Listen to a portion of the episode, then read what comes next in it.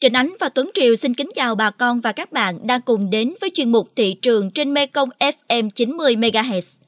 Thưa quý thính giả, còn chưa đầy 3 tháng nữa là đến Tết Nguyên đán nhâm dần 2022. Cùng thời điểm này của những năm trước, bà con nông dân đang tất bật chăm sóc cho các loại cây trồng sẵn sàng phục vụ thị trường Tết. Thế nhưng năm nay, trước những ảnh hưởng từ dịch bệnh COVID-19, mối lo về thị trường đầu ra cùng những biến động của giá nông sản, giá phân bón đã khiến không ít bà con nông dân quyết định hạn chế đầu tư cho vụ Tết. Nội dung này sẽ được đề cập trong tiêu điểm thị trường hôm nay sau một số thông tin đáng chú ý khác. Cập nhật đến ngày 8 tháng 11, giá lúa gạo tại các tỉnh đồng bằng sông Cửu Long có xu hướng trái chiều khi giá các giống lúa duy trì ổn định, còn giá gạo nguyên liệu lại tăng nhẹ. Tại An Giang, giá lúa IR 50404 ở mức 5.700 đồng đến 5.800 đồng một ký, Đài thơm 8 giá 6.200 đồng đến 6.300 đồng một ký, OM 5451 ở mức 5.800 đến 6.000 đồng một ký, nàng qua chính ở mức 6.300 đến 6.400 đồng một ký, IR 50404 khô 6.500 đồng một ký. Do nguồn cung hạn chế và hút hàng nên giá nấm rơm ở Vĩnh Long luôn duy trì ở mức cao từ tháng 7 năm 2021 đến nay.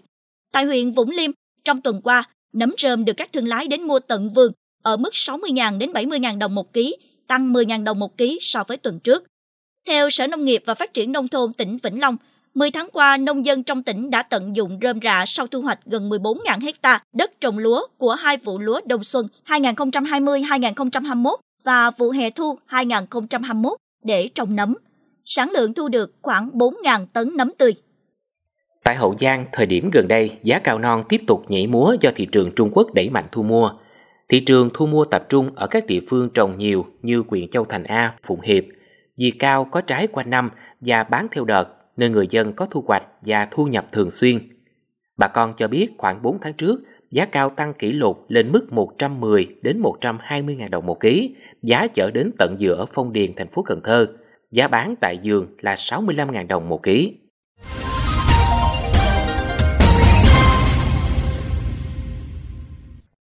Bà con và các bạn thân mến, nông sản vụ Tết 2022 đầu tư bao nhiêu cho hợp lý là câu hỏi được đặt ra trong bối cảnh thị trường có nhiều biến động trước những ảnh hưởng từ dịch bệnh. Tâm lý người tiêu dùng và người nông dân cũng có nhiều nỗi trăn trở. Mời quý thính giả cùng theo dõi nội dung chi tiết qua phóng sự sau đây.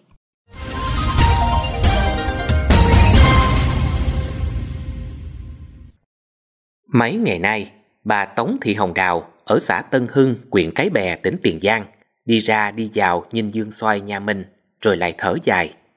Bà cho biết, Tết năm rồi thương lái vào tận nhà, hái xoài rồi đóng thùng, bà bán với giá 42.000 đồng một ký. Còn năm nay thì gia đình quyết định không để trái cho vụ Tết sắp tới. Lý do là vì thị trường có nhiều biến động, tình hình dịch bệnh diễn biến phức tạp, không chắc đầu ra sẽ như thế nào.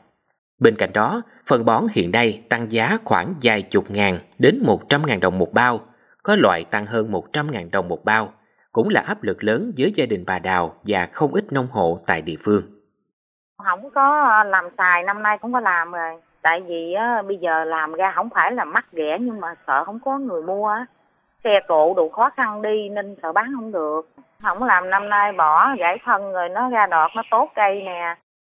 Thời gian qua, giá xoài có những thời điểm rất chạm đáy. Hiện tại, theo bà Đào chia sẻ, thì có loại giá cũng được 15.000 đồng một ký, nhưng khó đoán trước tình hình thế nào trong vụ Tết sắp tới, nên cũng đành ngưng làm một năm. Cũng từng có vườn xoài khoảng hơn trăm gốc, nhưng cuối cùng đành phải phá bỏ vì giá có lúc chỉ 3.000 đồng một ký mà không ai mua. Ông Lê Văn Cam ở xã Thới Hưng, huyện Cờ Đỏ, thành phố Cần Thơ quyết định chuyển sang trồng 2,5 hecta mẳng cầu xiêm cùng 500 gốc mít Nói về việc để trái Tết cho cây, ông Cam cho biết mảng cầu và mít có thể bán lai rai theo tuần, theo tháng, nên không quá lo về giá cả đầu ra. Bởi thị trường thì có lúc này lúc khác. Vậy nên, ông đang chăm sóc kỹ cho vườn cây trái nhà mình với hy vọng bán được kha khá khoảng vài chục tấn trên tổng số. Dạ, trên ngay canh Tết là qua Tết luôn đó. Qua ăn từ tháng 11 mà qua tới tháng Giêng tháng 2 luôn. À, khoảng độ khoảng à, chừng à, sáu mươi chục tấn Dạ, từ đến cái tết mình vẽ ví dụ lạnh tấn hai tấn như đó À, năm nay thì à, mắng cầu nó tăng à, trái lên nhiều nữa nó nhiều trái hơn nữa nhưng mà không biết cái giá cả nó thành thì sao chứ cỡ này thì nó 10 ngàn. Cỡ này à, cũng có cân lai gai cũng có 10 ngàn ký rồi. Mắng cầu mà chín á. Mít thì à, hôm hổm thì 31 ngàn ký cỡ, cỡ này còn 16 17 ngàn ký mới cân hồi nãy 16 ngàn ký.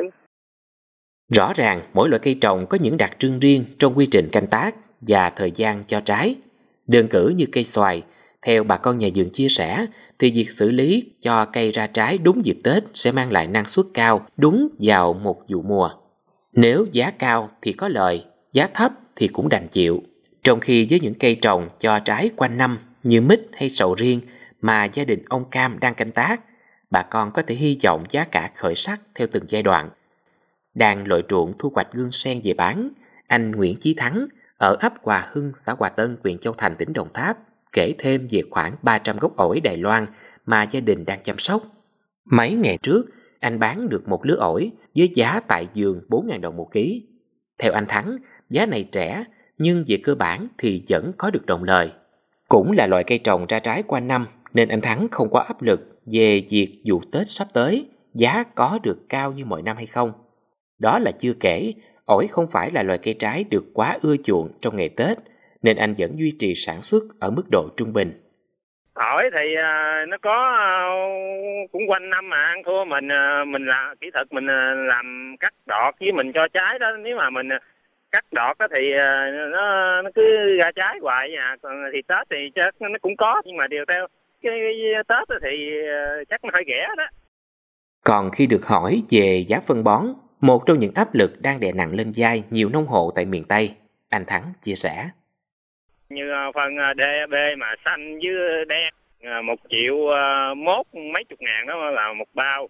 Còn đầu trâu bình điền ví dụ như là 20 15 hay là 23 23 không đó là nói chung phân đầu trâu mà 20 15 rồi đó với lúa một lúa hai cũng đầu trâu đó là chín trăm mấy một triệu một bao. Còn phân ure là phân lạnh đó là tám trăm mấy chín trăm ngàn đó một bao đó giá phân này thì nó lên dùng dục dục nó lên nhưng mà nước lên như nè lên có khi có trăm trăm ngoài bao nữa thì chi phí nó, nó tăng thêm không chỉ với các loại cây ăn trái mà các mặt hàng qua kiển, sản phẩm đặc trưng của ngày Tết cũng được bà con tất bật chăm sóc. Từ khoảng tháng 6, tháng 7 âm lịch, nhiều loại qua kiển đã được nhà vườn xuống giống để kịp đưa ra thị trường vào cuối năm.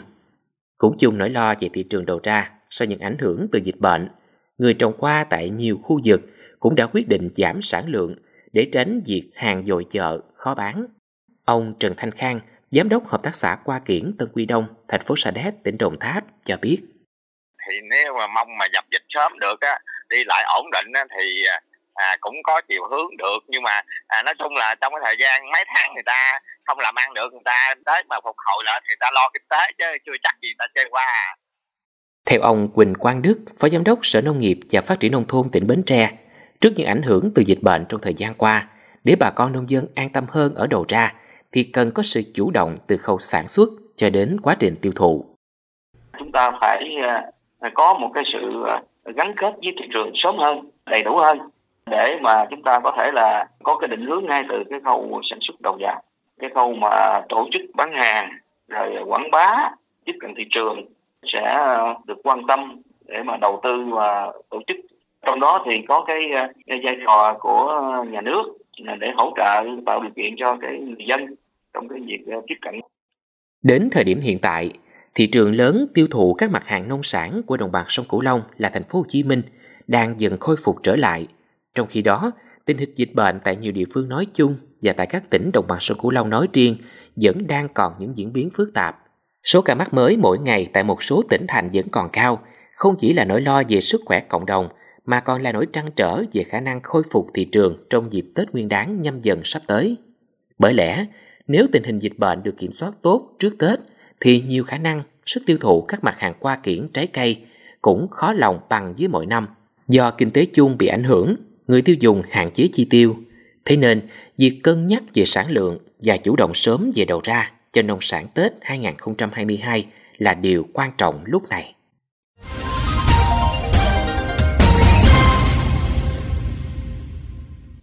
Đến đây chuyên mục thị trường trên Mekong FM 90 MHz xin được khép lại. Những thông tin nóng hổi cùng những biến động của thị trường sẽ được chúng tôi liên tục cập nhật trong các chuyên mục, bản tin tiếp theo. Trịnh Ánh và Tuấn Triều cảm ơn bà con và các bạn đã quan tâm theo dõi. Xin chào và hẹn gặp lại.